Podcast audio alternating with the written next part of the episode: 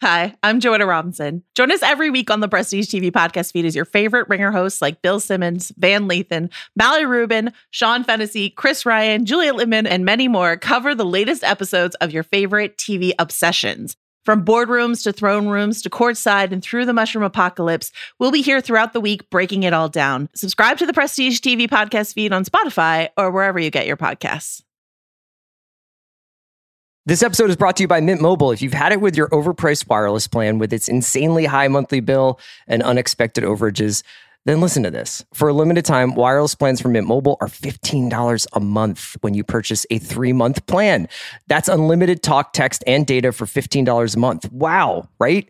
To get this new customer offer, just go to mintmobile.com slash watch. That's mintmobile.com slash watch. $45 upfront payment required, equivalent to $15 a month. New customers on first three month plan only. Speed slower, above 40 gigabytes on unlimited plan. Additional taxes, fees, and restrictions apply. See Mint Mobile for more details. There's no better feeling than a personal win. And the State Farm Personal Price Plan can help you do just that. Talk to a State Farm agent today to learn how you can bundle and save with the Personal Price Plan. Like a good neighbor, State Farm is there. Prices are based on rating plans that vary by state. Coverage options are selected by the customer. Availability, amount of discounts and savings, and eligibility vary by state. I need support staff to clear the room.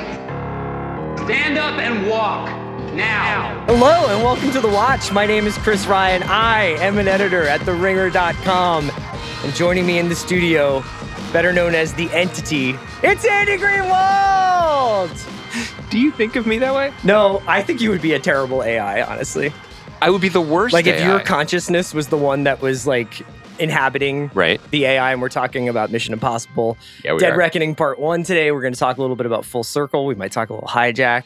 Yeah. I just wanted to get a temperature in the water here. Okay. And the About temperature is rising. Just, to, you know, we about what a- you're dealing with today? Well, um, I, I personally think that you Mhm. have lots of qualities, Thank you. but um, I don't think omniscience would be like your strong suit. Scraping the the world of data and processing it doesn't seem like something you want to be doing with I your time. don't. I would say that that at least um, performative omniscience is one of the jobs of podcaster. That's true.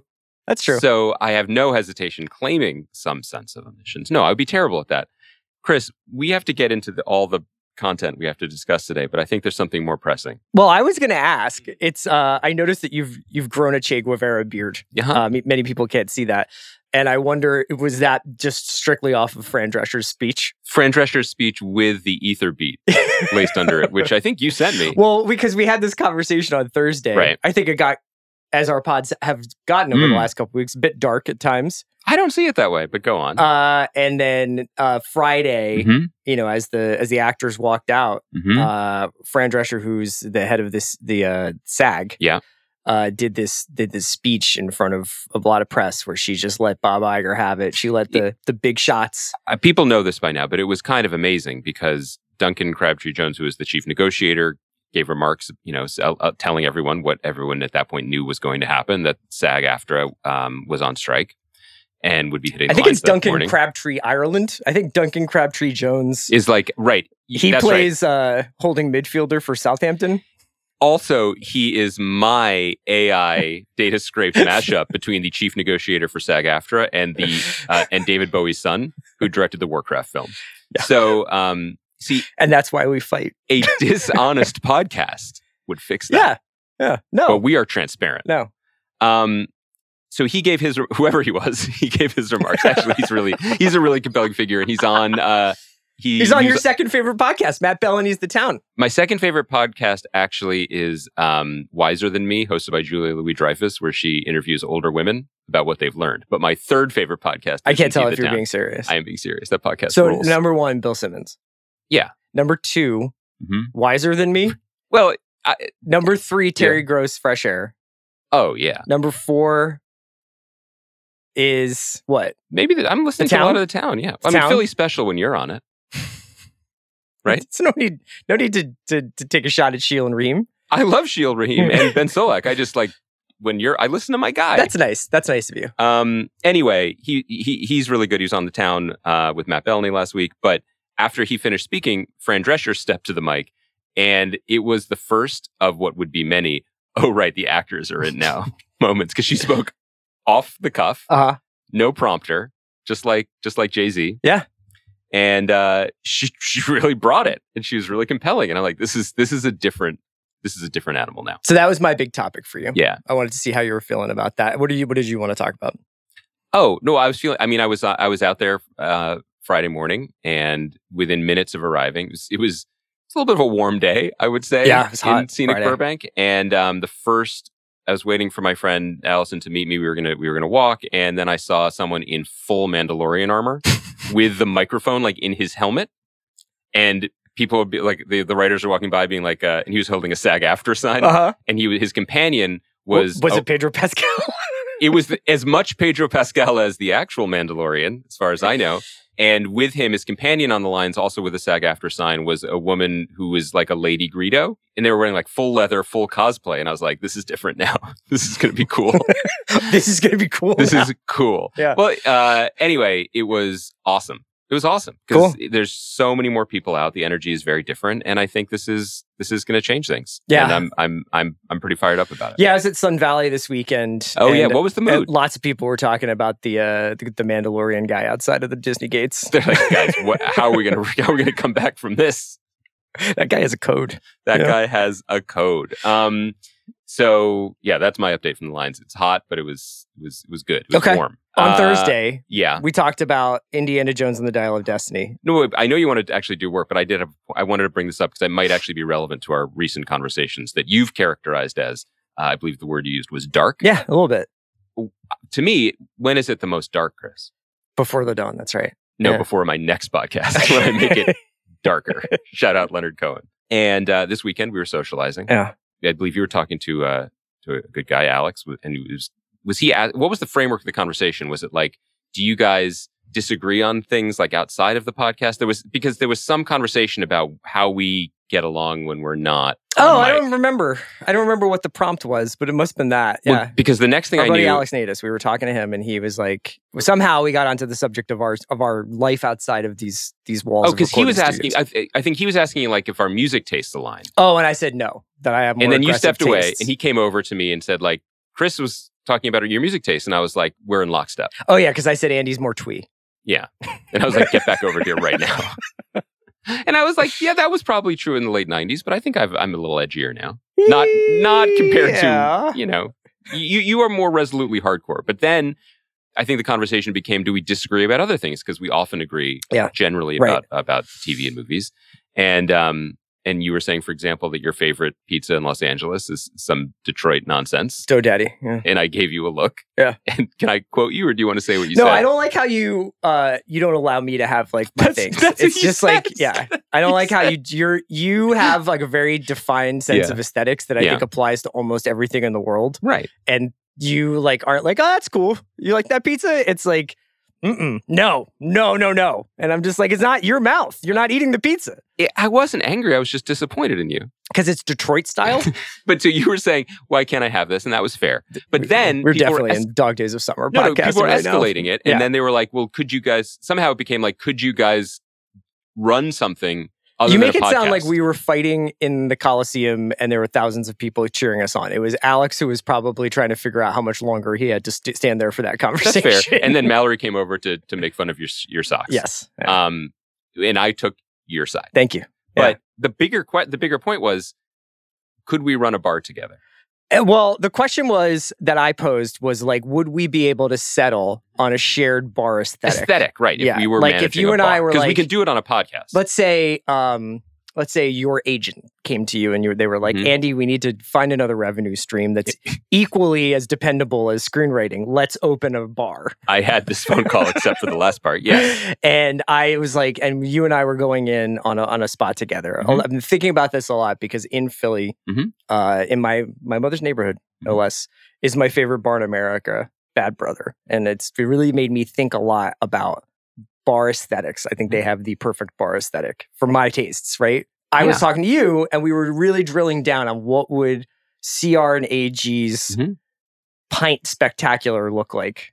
Pint Palace. My thing is, We agreed almost entirely. I'm like 95%, except down to like snacks. I think we got it. well, no, we didn't disagree on snacks because we just didn't narrow it down. We agreed on a lot of things like no fucking mixology, Yeah. just You fewer choices. you said at one point when Yeah. you were like talking about the snacks, you were like, I would love a bowl of almonds and olives, and I gave you a straight up Day of the Soldado look back. That's fair. I didn't say one. I was saying, I said, to my defense, I was like, light. I want, I would like there to be like one or two things done well, Mhm. or but then we we were like, we both agreed like some good potato chips you can buy like at a pub in England. That would be sure. good. But then you, by the way, you were like a hot plate in the back with a guy making burgers. I was saying that's an option. It's a cool yeah, option. like a flat a flat top where a guy throws can throw down some some smash burgers. But no, but my but my thing was no, and I feel like we agreed on this. No alterations. No like lettuce. You know what I mean? It's just like squishy bun cheeseburgers, and he'll make that for you. sure. Yeah. Wi- with a lit cigarette in his mouth. like Jamie Lee in the bear. she's she's prepared. Jamie Lee Curtis in the bear is our It- chef. and and my favorite moment, and we'll move on from this because I do think I do think the only thing we want to talk about, other than Dead Reckoning, which I'm very excited to talk about, is this bar. yeah. Um, Alex was like jukebox, and we both gave him the Detroit pizza look. Yeah, well, no, I, I first of all, like my Detroit pizza look is My look. two thumbs up. You gave him my look. And I said, uh, I said, fuck no. I'm not interested That's in right. other people's ideas about what they want to listen to. Now, when they- I was young, open a bar, when I was young, and we would go to like Boat or Great Lakes or Mhm. whatever, and the jukebox would be there. Did Yeah. I did I go on some legendary runs? You're damn right I did. But I'm pulling up the ladder, man. like we're not fucking, we're not doing this. Like when you see nephew Kyle at Frolic Room, Right. and he's like, I'm on song 52 of my run here. I'm like, that's not what I'm interested in my experience being. I want the bartender to put on a playlist that he has decided is the vibe of the night. And we have the same vibe. We, Pe- People, we were like, we're going to play Tom Petty's Damn the Torpedoes every night three times. people talk about your presence on the jukebox at Commonwealth in like 2003, like they talk about Gonzaga Yeah. in certain certain tournaments. Yeah. You know, you just ran through. it. I invented the fucking McConaughey smoking gif from True Detective because it was me the first time they started digitizing jukeboxes, and I was just like plotting a goddamn ICBM launch. Those were the days. Okay, so fucking Archers of Loaf, but then Otis Redding, but then this. be, be on the lookout for this. Be on the lookout for this. Just sorry, we will. this we'll is be- Kai's first time producing us, and I'm sure he's enjoying himself quite a bit. Oh, did we tell him to start? I thought we were starting now. Here's what we're gonna do. We're about nine minutes into this. I feel bad. On Thursday, I feel great.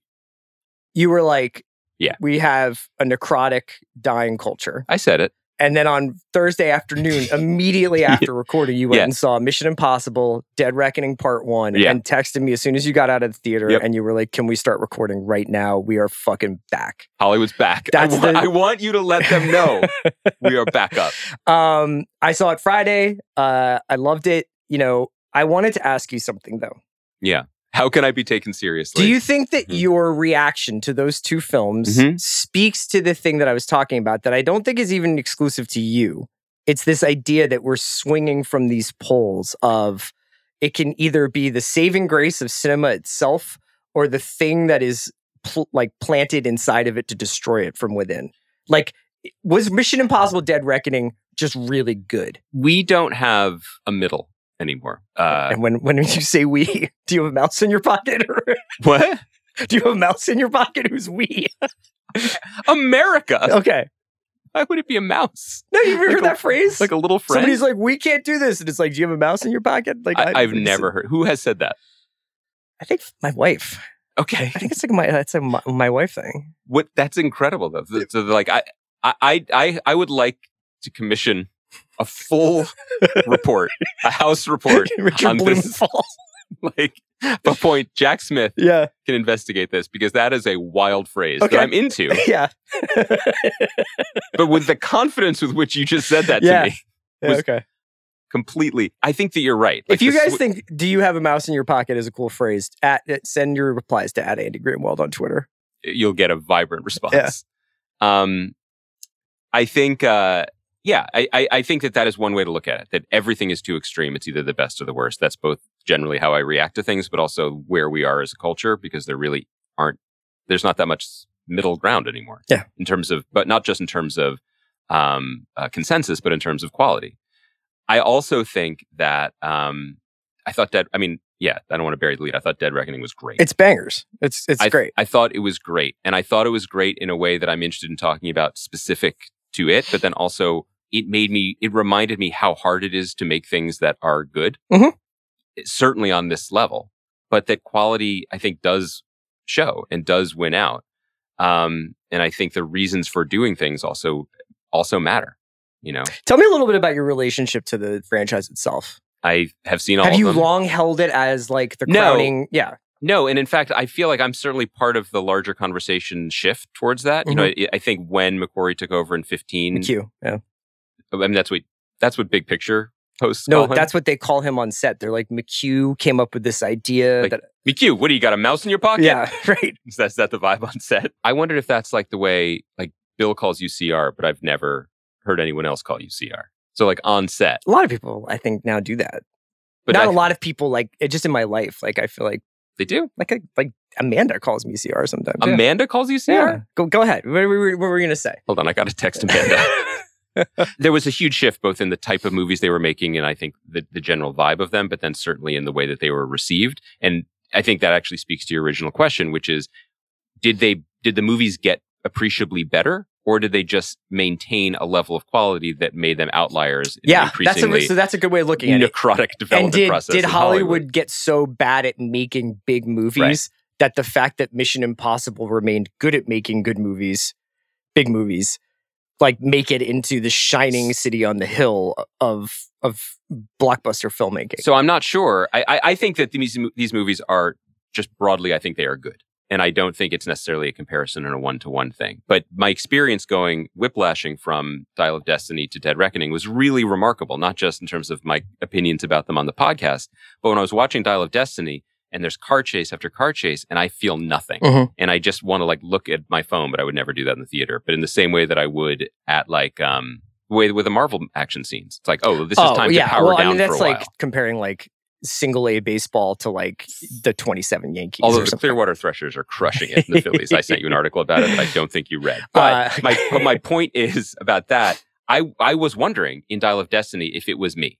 Like, am I just do I just not care about action sequences anymore? I understand what you're saying. I think uh, that you know it when you see it, you know, and it's like when when I watch John Wick, I'm like Stahelski is just operating at a different level than at 99 percent of the other people, and I think the uh, the, the other person that one percent is McQuarrie There's a car- team. There's a car chase er, relatively early on in on the Well, streets we're going to be spoiling in Dead, Dead uh, Reckoning. Dead Reckoning part bone from now on. it is staged with such wit Mhm. and verve and style um, and it's coherence. and more than anything th- my takeaway from the movie was that it felt like it had a real connection and connection to an understanding of what has historically made mo- action movies compelling going back to the 60s like hitchcock which i would you, you wouldn't necessarily call hitchcock an action director but there's a sense of tension and and and um and movement you know that i'm talking about and when you watch something like dead reckoning there's all these cutaway shots to clocks. There's always clocks on things and clocks makes you make you feel something. You have a sense of time. There are these establishing shots of what the physical space is what's going to happen. You see it land on the characters faces what might happen Yeah. in this time frame if they don't whatever. And you are drawn in and you're drawn in and when the characters are human or handcuffed together or there's some other hijinks like it awakens other senses other than just being beaten to a pulp with with spectacle and it's a wonderful feeling to have that in the movie theater you know i i it it matters and the entire I, I mean, I we can I could be glib and being like I was all the way out and I'm all the way back in because I also saw the Killers the Flower Moon trailer and the Oppenheimer trailer. Yeah, they showed the and Dune, 2 trailer. Dune 2, and yeah. I was like, all this is sick. Yeah. Hollywood's awesome. yeah. But it made me feel really good that these things can still be made. But it also it, it reminded me a how hard it is to make good things, and and we can talk about what we think it might take to do those things, but also just how especially hard it is to make good things in an atmosphere um, that does not necessarily encourage or support those good things. You know, it was interesting coming out of this weekend because there has been some chatter about the disappointing domestic performance of this movie and that Right. it was like underperforming and if not even Tom Cruise can open a movie, like what are we doing? And I think that when you go back and if you look at like some of the numbers, and I'm not like particularly beholden to these, and nor am I do I give a shit honestly. Mm-hmm. But Mission Impossible actually is much more of a global franchise. Like here, it does about 250, and then It's everywhere relatively else, modest. Yeah, compared to the everywhere everywhere movies. else is where like I mean, and that also suggests why they shoot it in Abu Dhabi, and then they shoot it in London, and then they shoot it in you know in Ghost Protocol. They have you know a huge India sequence. Like it does very well around the world. It is a global franchise. I think that it takes care to have a kind of like flattened geopolitics where where like the Russians are typically like the bad guys, but then it's more like usually like secret syndicates of The Russians were victims spies. of the entity too, buddy. that's true. Uh, RIP all the guys on the Sevastopol. They really thought they dodged one. they had a brief moment. we did it. There was a lot of that. Um, I'm trying to. I, so I'm trying to pick at something here that I've been having a hard time articulating, which is basically that um, you know, when Ghost Protocol came out, which is Mhm. the Brad Bird movie, and especially when Rogue Nation came out, I think by the time Fallout came out, we had sort of established like this revived fascination with this franchise and with Tom Cruise as the last action hero kind of thing. Th- that's when that really that narrative really took hold, and I was interested to see that in the sort of uh, adjacent chatter to this movie coming out, Fallout is considered to be the best of them. Yes, and I think I've seen some people say like it it would be impossible for it to reach the heights of Fallout because you probably die as a human being making Fallout again. Right. But uh when Ghost Protocol and Rogue Nation came out, I kind of felt like it, those movies almost like were in the zone of like the Edge of Tomorrow, like where it was like real heads know these are good, Mhm. but for the most part, they are one of a huge buffet of movie choices that you had in the mid to 2010s, Mhm. right? Or the early 2010s. And Ghost Pro definitely was like after a dormant period after Mission Impossible 3. And I think it was like getting its footing. And there's the whole like Jeremy Renner part of Ghost Protocol Mhm. where it's like, are they turning this over? And then midway decide Nope. nope. Uh, and then Rogue Nation is is quite cool, um, and it, very convoluted, but quite cool. And then obviously Fallout is Fallout. As the movies start to go through the, um, uh, you know, obviously like the I wouldn't want to say death rattles, but as the movies start to really become shaky as time goes on, now this film has taken on this sort of outsized importance. Where I fucking love this movie, but this movie is almost like a self-erasing algorithm when you're watching it. Like, do you remember that there's like a whole sequence in the desert in this movie by the time you get to the 90th minute of this movie? Oh, I remember nothing about any of the movies. Right, because it actually, as a story, as a narrative, it's not like one plus one equals two in this movie. It's it's it's basically like listening to a playlist of a movie. It's like greatest hits Well, of a movie. And it takes whatever it needs and discards the rest. So in this movie, in part seven, for the first time, it suggested that part Ethan, seven, part one. part Yeah. one, that Ethan Hunt had a life before the first movie, Yes, and Yeah. it retcons this Esai Morales character as a villain that's haunted him his Gabriel. whole life. Yeah, Um, Gabe- I can't wait to talk about let Gabriel. the boy Man. watch. Um, it it it basically dismisses the Michelle Monaghan marriage plot, which was resolved in the last one. It does, I mean, it Well, yeah, because they've done they've done a bunch of Bondian kind of like writing in like the Michelle Michelle Monaghan's dead for most of Ghost Protocol, but then is back, and then she and she's back at the end of Fallout. and then she's back at the end of Fallout. But my, I, I guess, I mean, there are a couple reasons I think before we get into the specifics as to why I really think these movies are good. One of which is it absolutely. This is, I think, this is Cruise and McHugh. I'm going to try it. Doesn't feel great, but I'll try it. Um, absolutely know what movie they're making Yeah. and what movies they're not making. Yeah. And because of that, the ratio of emotional, I do this for my friends with just almost, almost like utilitarian expositional conversational dumps versus just action, like it, it's correct. You know, this movie takes itself just seriously enough to land, but it is light on its feet. You know, I, I, that's very hard to do. And I think it understands that. Another idea that, that's occurring to me almost as we're talking is in a moment when filmmaker after filmmaker walks into Marvel and then does the press circuit and something that we love to make fun of, where they're like, well, you know, this is really our parallax view Mhm. or Secret Invasion is our le Carré story in the MCU. You know, all the things that they that they themselves probably do like that they claim they are they are riffing on or whatever. Mission Impossible might be the only actually film literate franchise Right. of the modern era, not just because it was it almost began as an attempt to bring in film POVs. Right, the first movie is a, a De Palma notorious film. sensibility with Yes. a franchise's It's- legs. It's yeah. De Palma, it's Woo, and then it was J.J. Abrams and Brad Bird. And you know, even if the last two don't necessarily match up to the first two, they have very specific aesthetics that they brought to the the franchise. Yeah. Um, the thing that McQuarrie seems to do, and I haven't, I don't really know that much about him. I've listened to him on podcasts, including talking to Sean, and he's very erudite and witty about how these things get made. He clearly, like Tom Cruise, loves movies. And so when he sets the beginning of this one in a submarine, you know he had a blast rewatching Hunt for Red October and Crimson Tide and whatever else, and maybe Kelsey Grammer film Up Periscope or Down sure Periscope. was I think that was the being- yeah. prequel. And he he- Tarantino's print of that, though. he- you have to watch that. at the New Bev at 10 a.m. He he he's excited to play with that Mhm. and bring it to the franchise. The finale of this movie on the train is legitimately breathtaking and thrilling and does make people are like, oh, it's a thrill ride. When I go on thrill rides uh, at amusement parks, usually the, the best ones make you laugh. Like you cannot believe you're have a loop to loop or whatever. That scene made me laugh because it was so exciting and it was classy and it had like a sense of filmic storytelling and language that in a classy, you know, it just he's doing that. Yeah. It is it is aware that it is a movie in a really exciting way. It's not just saying I I you know I had OpenAI scrape what is movie and then showed up to set.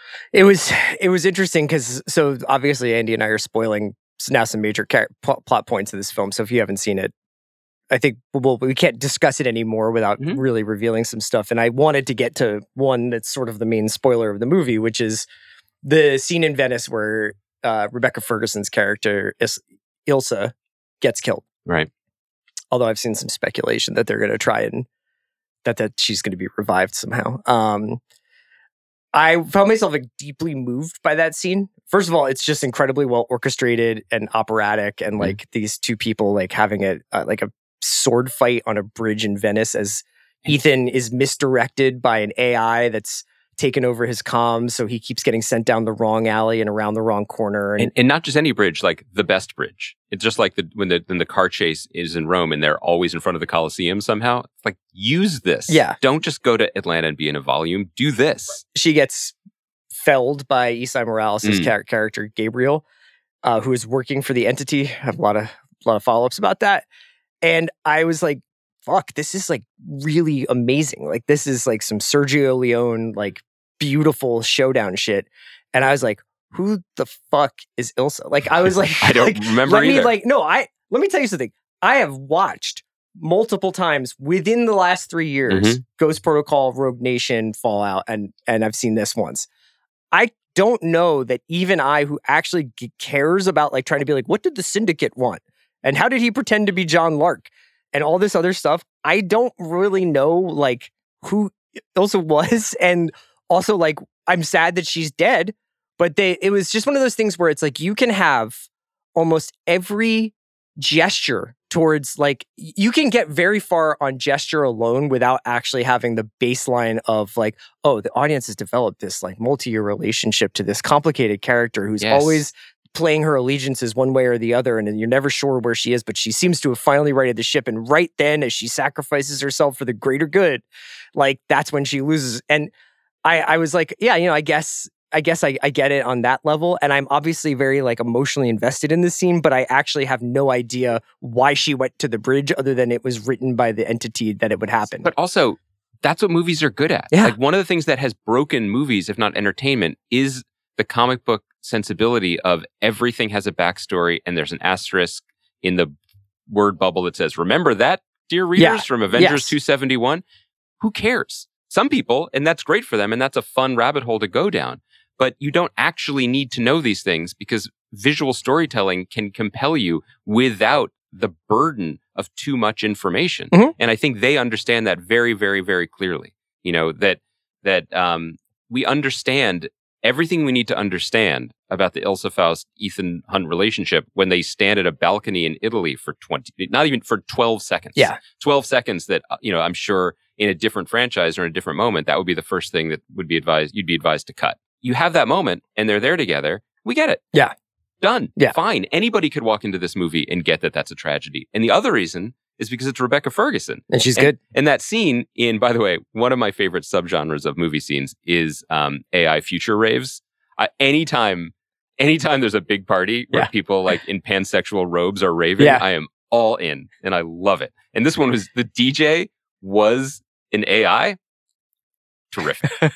Terrific. In that scene, you have you have our guy TC and and Esai as as Gabriel. Mhm. And you also have um, Rebecca Ferguson. Mhm. You have Hayley Atwell. Mhm. You have Vanessa Kirby. and Yes. Pom Klementieff, who might be the MVP of the movie. Yeah. So you have all four of them. Yeah.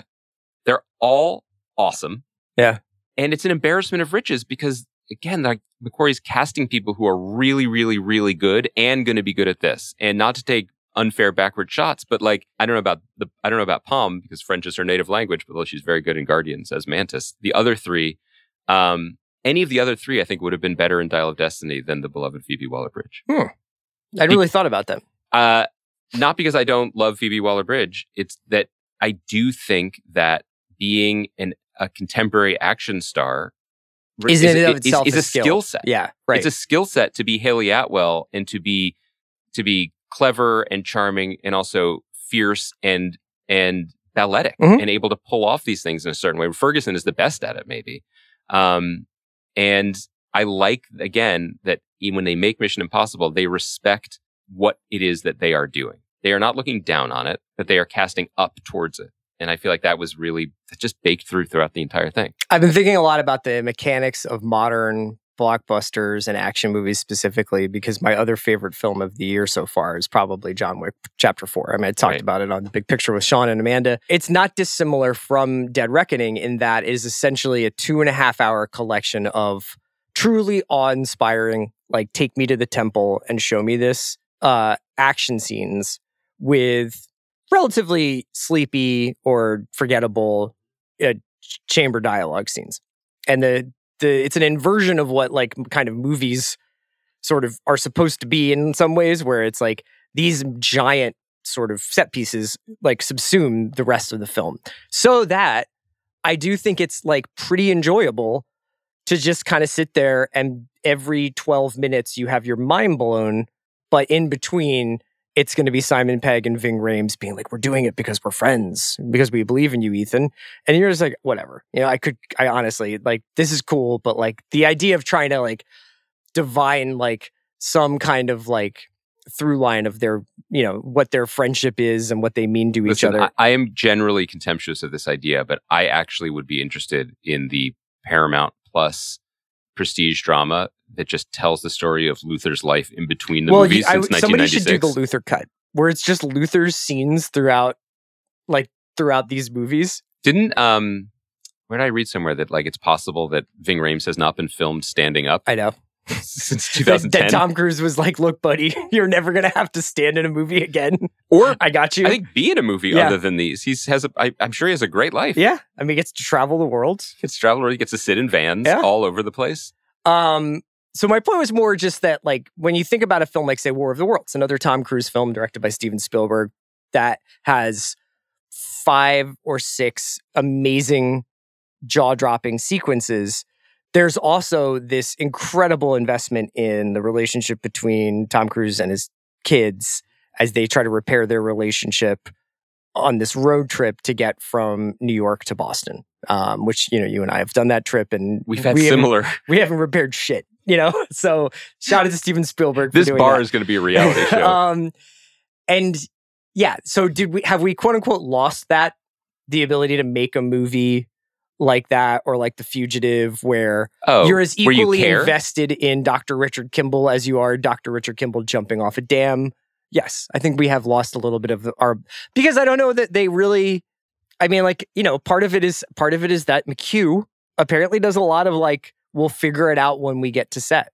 You know, and we're to oh, we're yeah. gonna write this movie as we go. Hayley Atwell's talked about like I didn't really know who this person was. They kind of cast me for me. We did a lot of stuff that's not in the movie. We did stuff on the day of that I didn't like that I then had to like revise. Also, remember everyone's like, it's going to be great for Paramount because they're going to knock these sequels out and just film them back to back. And they started filming this one in like 2019, 2020. And uh, first headline when the SAG strike hits is that Mission Impossible 8 stops. Oh my god, are they still shooting it? Yes. Oh fuck. God. still shooting it. Um, so it's maybe not cost effective. To your point, you're asking the right question, I think, in terms of what we should expect from our entertainment. I would argue that something like um, Spider Man No Way Home, which, you know, I think generally we would be castigating because we are looking for something that can, we, we're looking for a movie that can do both that isn't uh, big franchise or like big IP. But that movie did. I Mhm. was, I was, compa- you know, and that's the, that's the secret sauce of Spider-Man as a character that I cared about Peter and MJ and et cetera, et cetera. Um, I think ultimately it's not fair to expect that of Mission Impossible because again, Mission Impossible knows what it is, and it is the cinematic manifestation of Tom Cruise's mania. Yeah. he's just a, he's a piston, and this is the train car. And we, that scene when the the the locomotive goes off the exploding bridge, and it's you know it's little little gears are pumping. I'm like that That's Tom Cruise. looks like Tom Cruise running. yeah. Um, Yeah. So a Tom Cruise movie, War of the Worlds, you know, is an outlier. It's also more of a Spielberg movie than it is a Tom Cruise movie necessarily.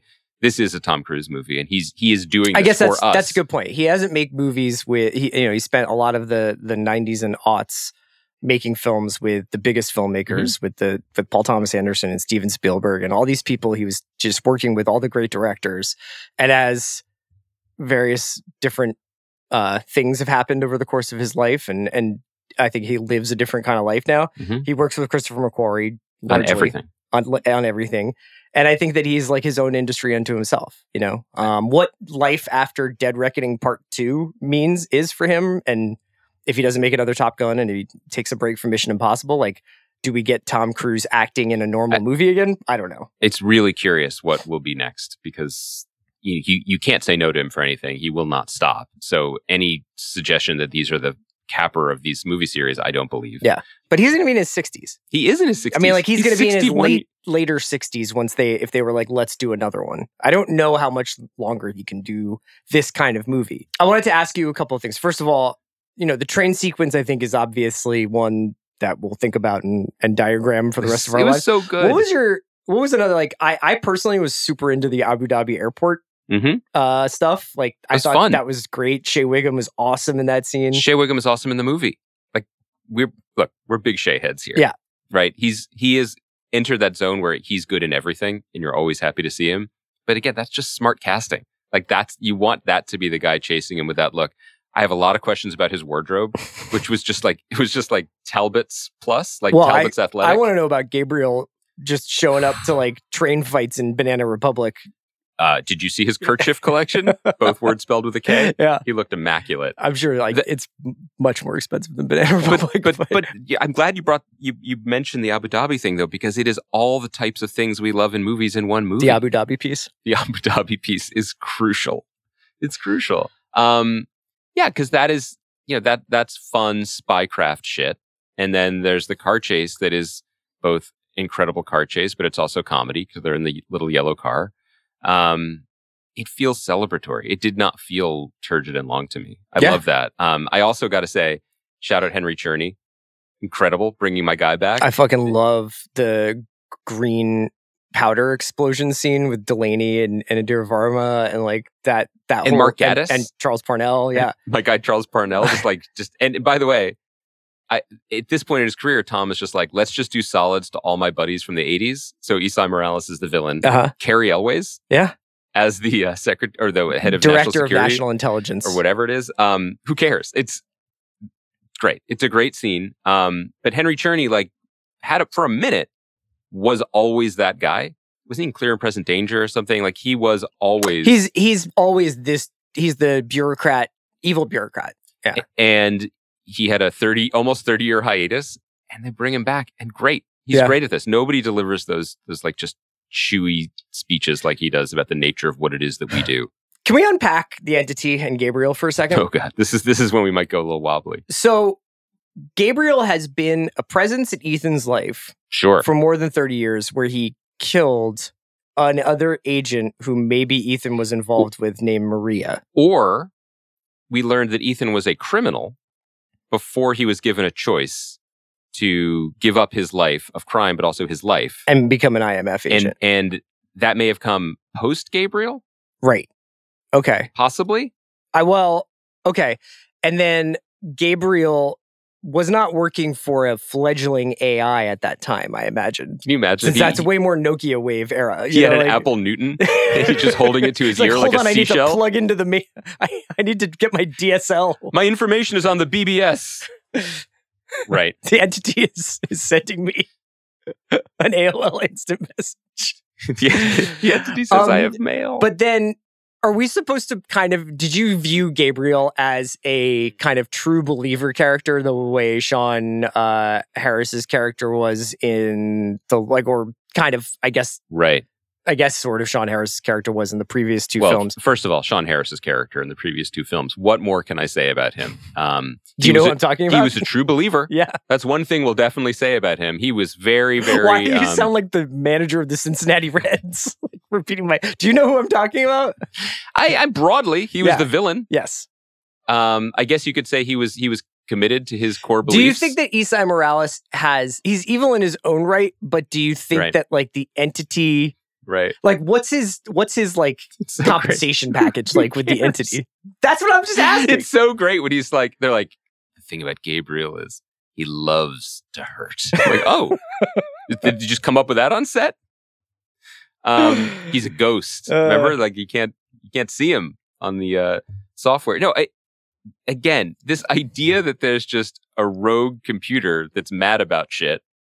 Okay, yeah, fine. Like let's just move on. And I think that's what the movie right. does so well. Drive this fucking Fiat into Th- my face. There's that's Yeah. the only reason these movies do not exist to teach us collectively a lesson about the perils of AI driving nuclear subs. Yeah. I feel like we're good. We're good on that. one of the reasons why most of those action scenes work, especially the Rome car chase, Mhm. is that Pom Klementieff is actually acting her action. Like she actually has a character Mhm. in those. I mean, and her character might just be like, I am strangely vibing on the fact that I am driving a Humvee at your fucking face, She wants to break stuff. but it's awesome. She's so good in this movie. Do you think If it had just been Esai Morales being Mhm. like, Ethan, Mhm. you have come to the place that we always knew you would come to. he's really handsome though? He's beautiful, man. But like, if that had just Mhm. been the vibe, and there wasn't someone who was like, I have slick back, Mhm. peroxide hair, and I like to fucking drive my truck over stuff. what what I think you're saying She has more than fucking gemstone energy. I think what you're saying is she likes your tracks on her Fourth of July playlist more than she likes my tracks. Yeah. She she likes post hardcore a lot. like that's the vibe she's giving off. No, they're yeah, I agree with you broadly because the, the, the ethos of this movie is we don't take any plays off. We don't we don't like just throw away a, an opportunity or a character or a story or a plot. You know, we just everything is turned up. Yeah. And it knows and it knows what it is, you know. And I I, I don't want to get super grandiose about it because I just loved it and that's a fun experience. Um, but I I do think if you pinpoint or if, if I did this, everyone has their own taste matrix. But if I like made a mood board of the 10 movies that I've come on, I've seen and come on this podcast to say, I absolutely fucking love this movie and I'm hype about it. Um, and they would range from Spider Verse to the Nicole Holofcener movie to Tar to Mission Impossible. I feel like people They be like, you are they're not a focus group. they really are only 10 movies. I've only seen 10 movies. That is correct. Yeah. But the reason I, I point this out is because a common thread in those would be they absolutely have a deep uh, aesthetic and creative understanding of what they are, and they push all the way in on being that thing, which is the antithesis of we have a superhero movie scheduled for release on June 25th. Mhm. That's that's simply what it is to me, you know. And and no matter how many Butterworths you throw at an expensive movie project, um, if the reason for the movie existing is a corporate release Sorry, date What's or a a Butterworth? well, there were two Butterworths writing on Dial of Oh, Jez. And I for got me- you. Okay. Yeah. for me, oh, I'm sorry, sorry, Chris. It's like uh, it's like, do you have a mouse in your pocket? Got, gotcha. This is just a phrase How many I Butterworths you got in your that I- pocket? well, I, I, it is a, it is a, it is in the Kathy Kennedy who runs Lucasfilm playbook, right? Which is if there's a problem, you throw talent at it, Mhm. which has worked historically in Hollywood. Sure. You know? Yeah. uh, I, I don't mean to make light of that as an instinct, but you have, if you're going to make an Indiana Jones movie, and then she just pushes all of these talented people into it to try to make the best of it, you're not going to end up with the best of anything. You're going to end up with what you end up with. You know, it's just it's a it's just a different way to make movies, but I don't know if that is a way to make movies that is um, sustainable for the way these companies work and the way people see movies, and bring it all to bring it full circle. It's it's bizarre to me the the narrative that oh well this is actually a failure this movie. Um, it it it didn't save Hollywood for the second straight year. it didn't end the strike.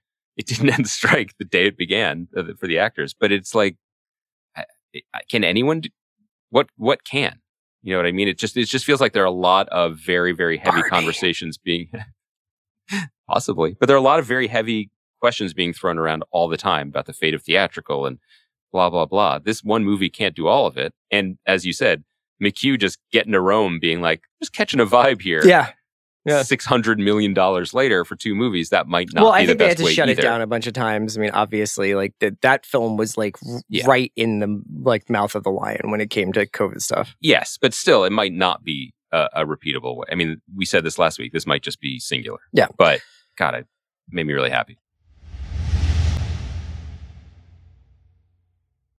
This episode is brought to you by Mint Mobile. If you've had it with your overpriced wireless plan with its insanely high monthly bill and unexpected overages, then listen to this. For a limited time, wireless plans from Mint Mobile are $15 a month when you purchase a three month plan.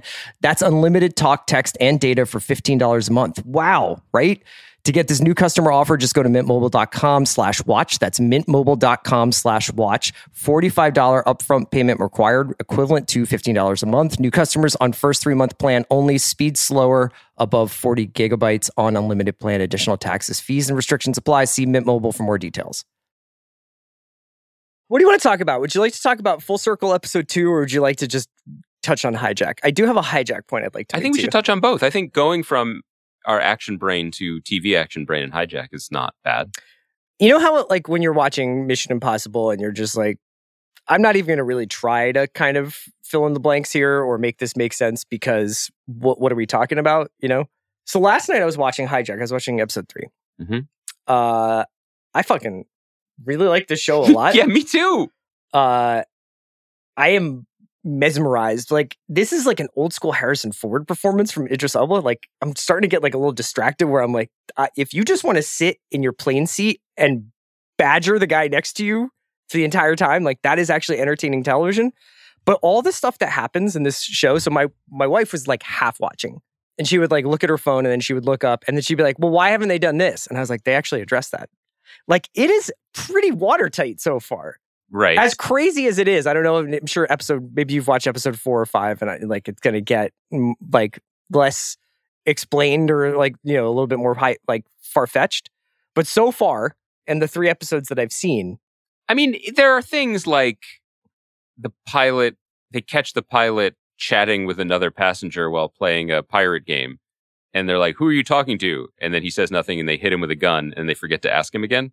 yes, right, That, there's a little Right. water leaking through there. okay, yeah, But I doesn't that doesn't bother me. Right. I, I guess what I'm saying is They I, could also just have somebody, eh, the pilot could just be in the cockpit with a guy with a gun to his head the entire time, and he could be like, Don't you change the course. Yes. Every time It's they radio, It's- say something. It's a TV show. I'm just saying that whole, the whole thing with the blanks.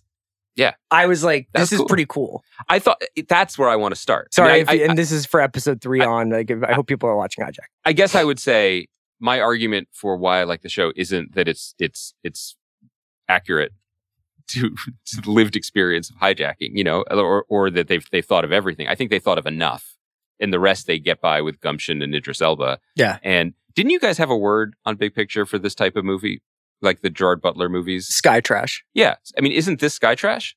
It, it feels more like a British thriller in the air to me. Yeah. I think a lot of what we're seeing is essentially like a very well done, however many, I think it's like six episodes. Six episodes. a very well done six episode British thriller that they then put jobs money on. And so they were able to get the fucking full Dubai Air Mm-hmm. set. And so it's just Kingdom 2 9 is like, it feels enormous. But it, for the most part, there's a version of this show that's just Archie Panjabi running around London Yes. being like, I'm, I'm on the phone, I'm on the phone, I'm on the phone. it does have the, the energy of some of the BBC shows. Like, it's not unlike BritBox. Vigil. I agree. It just has a bigger budget and a Yeah. bigger star. I agree. I um, you know, similar to what I was saying about movies, like I just feel like they knew what they were making yes. and they enjoy what they're making, and there's no nose they're not holding their nose about any of it. Like this is the type of story that it is. So let's go. And I find it really entertaining, really compelling, I'm enjoying it much more than I thought. I felt like we just check it out on a lark. I wanted to ask you a question, It's fun. and I don't mean to make light of any kind of hijacking situation, No, God forbid. but since we're talking about a show called Hijack, I thought I'd Mhm. throw this hypothetical at you. Right. Were you to be on Kingdom Two Nine, What was I? Can I can I get a little background for my character? What was I doing in Dubai? stopping over on uh, like it's like your your connection from Oh. maybe you were going to Asia, maybe maybe you're going to uh, uh, Safari. I don't I don't know. Maybe there was an art fair that I wanted to check out. You know, Sure. in Dubai. Yeah. So you're in Dubai, you make Mhm. your connection. I'm gonna put you in premium economy. Is that like Comfort Plus? Yeah. Like I'm not Like gonna I get a sandwich. I'm not giving you Delta One, but I'm giving you like a nice, nice enough seat. Okay. So middle of the plane. Right. Towards first class, not in coach, whatever. Mhm. And this happens. When do you start like I guess I'll just read my book or I'll, maybe I'll I'll watch Inception. Like when would you start to be like I'm thinking about anything else but what's happening? I, thank you for this question. I've spent forty percent of my time watching the show, running through some scenarios. Yeah. Um, kind of like Doctor Strange at the end of uh, Infinity War. Yeah. You know, and um, finally in episode three, I did feel represented on screen because I, we do see a woman who is just furiously trying to listen to he- to a headspace meditation app. Yes. That's what I would do. because the usual avenues towards blacking out reality were not available to Yes. me. I don't believe the beverage service had begun, and I don't know what kind of uh, how robust the mixology program in air from a Dubai flight is going to be anyway. uh-huh. So uh, that's not going to be possible for me. Um, the guy, the bloke in 18C with the pills, I don't think he's near me. you know, so I don't feel like I can get anything from him. So I would definitely be scrolling through. But he collected the phones, didn't they? Yes, the, the, you, no no phones, no Wi-Fi. So I, I imagine maybe movies aren't playing. I don't know. But well, on some airlines, they have like an audio component in the onboard know entertainment. they, they have some ringer pods on on some some Yeah, planes. they Yeah, have some ringer pods. Yeah. Just some. um, and they have a couple like headspace meditation apps, but I feel like none of them would be relevant to so you're being hijacked at this moment. But I would do that. What would you do? You're, you're a Uh, pretty chill flyer. I'm a chill flyer, but I am like, I like to stretch my legs and I like to go, honestly, take a leak. You know, like I just like if I'm eh, eh, like if you're gonna be sitting for that long, Yeah. I'm just like you know I'm gonna get up and go to the bathroom, just walk a little bit. So I think that the hostility Mhm. that the hijackers are uh, exhibiting towards anyone needing anything like say insulin would probably be a neg for me. You Mhm. know, I think it would be a mark in the in the con column. But uh yeah, I was trying to figure out like at what point would my like undiagnosed ADD kick in and I'd just be like, well, I guess I'm just gonna start writing down every Premier League player I can think of or whatever. yeah. It, eh, it, I, I wouldn't be at my best. No, I don't think so. I- I- I cool if also- we were flying together. We could really get a lot of planning done on our bar. Well, it's interesting because wasn't like, didn't recently like Sean and Amanda flew together Yes. Like next to each other Yes. on a long flight? For and, a 10 hour flight. and I think they were both, I think they had a great time because they're friends. yes. But also, there was a moment, right, where they were like, maybe we have different flying energies. I feel like we could get through it even with our disparate flying energies. But if this No, you and I would be this fine. We're both only children. We would sense, we would have like subterranean understanding Mhm. of when the other needed to go and do the thing. Yeah, that's probably true. That's beautiful. I, I also think that our general strategy would be different from the guy in episode three who really zagged. Oh, Because that guy is because such a cuck. The one, Yeah. wait, no, which guy? Oh no, not that. the guy's like, let's find the blanks. Like, I bet we can just rush these dudes. Actually, I'm not going to do that. But also, I'm very good at making myself throw up on command. sure, Respect. I could do that. could you do that? Yeah. I don't think I could do that. Yeah. Wow. If somebody had a gun to my head, I'd be able to make myself throw up. I mean, I would throw up constantly What a weird pod. because the gun to my head. No, no, I meant the guy who's just like, oh no, uncle is dying. Oh, and, yeah. And cut to uncle, clearly dying. And he's like, uncle needs his insulin. They're like, ask the other Muslim guy. And he's like, cool. And he stands up and he's just like, I'm getting this insulin, asshole. That's not how the scene went. it essentially does. He's like, hey, I'm getting He's this. like, sir, can I get the insulin? He's like, sit the fuck down. Right. But then when he decides to get the insulin, he isn't like, I know we discussed this and you told me to, and I quote, sit the fuck down, but like, my uncle's dying. Look at him, you know, Yeah. guy to guy. Instead, he gets up and he's like, I'm doing this shitbag. Like, Yeah, he's real that would not be you. Well, I mean, No. I don't have an uncle. I mean, it's his uncle. It's yeah, not I his- do have an uncle, but I wouldn't like. I mean, Wow. You don't. no, I even have, an, an uncle, but I don't travel with him, so I don't know. what is the level uncle. of what is the level of familial connection that would get you up at gunpoint? You know what I mean? Like an uncle, Mm, a parent, yeah, Co-bar manager. a, bus- a business partner. Also, no child would crawl through the aisles. Speaking of family, I wanted to ask you about episode two of Full Circle. Yeah. A Tale of Two Families. In we're coming back to hijack, right? Yeah, eventually. Great. Yeah. We're really enjoying Uh, did, what did you think of the second episode? Um, Because we had talked about it. Yes. I had watched the two. You had just seen the first one. You were like, "This is sick." Second one, Charger, which is essentially it's a very short, very nail biting episode of very confusing stuff. Like, so I think that it helps actually to watch two and think of it as the second part of the first episode, and also that it, this will all sort of start to be revealed as the season goes on. I I was interested. I understand why they put two up, Mhm. Um, because they very much are parts one and part two of something, um, and and have different energies. Because one is very expansive and in expanding the circle, if you will, and Yeah. two is much more focused. I will say, and I hope this isn't controversial, that my only slight, slight, slight, slight criticism of episode two is that I didn't understand a single fucking thing that happened. Right. Do you think that's a problem? I don't. Like when you were like, "Wh- "Why did this? Who is this guy who just died of a heart attack playing chess?" that was the least of my concerns. I genuinely, genuinely did not understand what any of them were doing or why. Like, I understood what Timothy Olyphant was doing. I understand, I understood that part. And they got the money and he signed the autograph and what they thought they were doing. They were working hard to save a kid that they didn't know. And, and, or maybe they didn't know as we learn at the, the- Mhm. the conclusion. The everything coming from Mrs. Mahabir Mhm. and her rice circle and Garvin comes and they they have a they they think someone is a rat, but they shoot someone. Yeah. But then also the acupuncturist sister has the bike in the place that they none of them knew they were going, but they're going, and so they shoot the dummy. So maybe I understood it. I mean, it, that's essentially what happened. It is. It is a really, really. It's one of the most complicatedly plotted Mhm. shows that I have maybe ever seen, and I mean that as a sign of just like absolute like tip of the cap to Ed Solomon and to Steven Sure. Soderbergh. Like, this is. I am always like, don't insult the intelligence of the audience, and this is like, boy, you guys must have some fucking smart guys in the audience because yes, I- there's no handholding. yeah, there's no It- hand holding on any of it. And also, I think there's like, there's some stuff that's just like, just go with it. And there's also some stuff that's like, I don't really understand the vagaries of the Postal Inspection Service or, you know, uh, what's going on the, with the Mahabir like crime family and what's going on with Chef Jeff. I'm enjoying all of it. But yeah, in in that second episode, I think if you just watch like the Olyphant driving around, being freaked out, and finding out that he was late, and he obviously has some sort of secondary secret that he's thinking about, like that's that's all you really need. I would also say that in, in like if I had a personal crime family rankings, the Mahabirs would be up very high because I love a 2 a.m. champagne party. Mhm.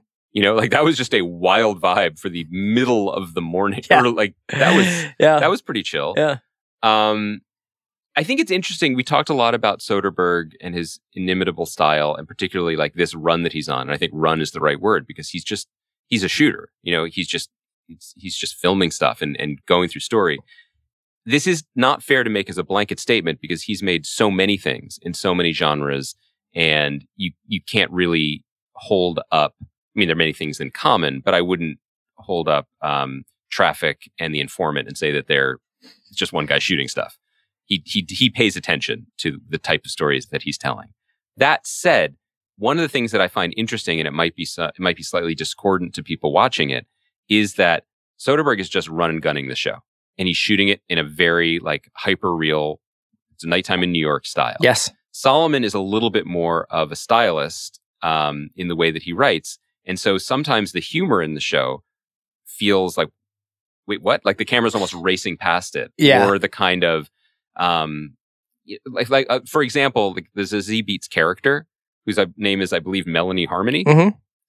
is, it's isn't it Melody Harmony? oh, Melody? Yeah. No, oh, it's, is it Harmony also? Harmony is her last name, Her name is Melody Harmony? I believe so.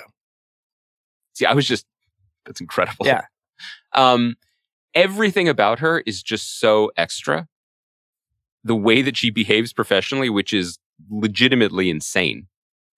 that she breaks up with her girlfriend to do a unsupervised stakeout Yeah. of a potentially major crime. And her approach to the stakeout is to illegally park and then immediately get a um, some sort of uh, uh, hero sandwich and a um, rum raisin ice cream cone. Yeah. I like it. I like it too. It's all the details. It is the de- this is what I love, but I'm just trying to like almost devil's advocate be like it's really it, it is just I like this. Yeah. But I think it's interesting the way Soderbergh never pauses to like wink wink that this is a this is a little bit of extra extra here. Right. You know what I mean? No, It's I know what you mean. He's just he's just running it all through the fuck it. We're making a thriller fast and loose uh filter. I'm still in. This Oh, this one's I'm also on- only I think six episodes, so it's like the summer of of limited limited kind of t- time investments. Um, why don't we wrap it up there? Do you carry an extra phone charger? Yeah, I do. Smart. I think I have two in my bag right now. Can I borrow one? Um, on Thursday's show, Mhm. why don't we do this? Okay. We'll talk a little bit about Justified, and maybe we'll Yeah. have a broader conversation about our guy Elmore Leonard because for as much as Justified the series was drawn from Elmore Leonard's fiction, I think it really took on its own identity. Uh, City Primeval, which I believe airs Wednesday, is in some ways a return to Leonard, and it is like a marriage of the Justified sensibility with the Leonard Detroit crime sensibility, and also it's been updated for 2023. So there's a lot of different things happening there. Um, I have watched a little bit of it. I think people will be very happy with it when they see it. Um, so I can't wait to talk about that with you. Anything else? I'm excited. Okay. Also, look out. I'm in I'm into movies. I'm so what's next for you? I, I think I think I'm going to see that movie about uh, the most important figure of the mid 20th century who changed everything. It's coming out. Barbie? Oppenheimer. All right. Uh, thank you to Kai for producing us today. And uh, we'll be back on Thursday.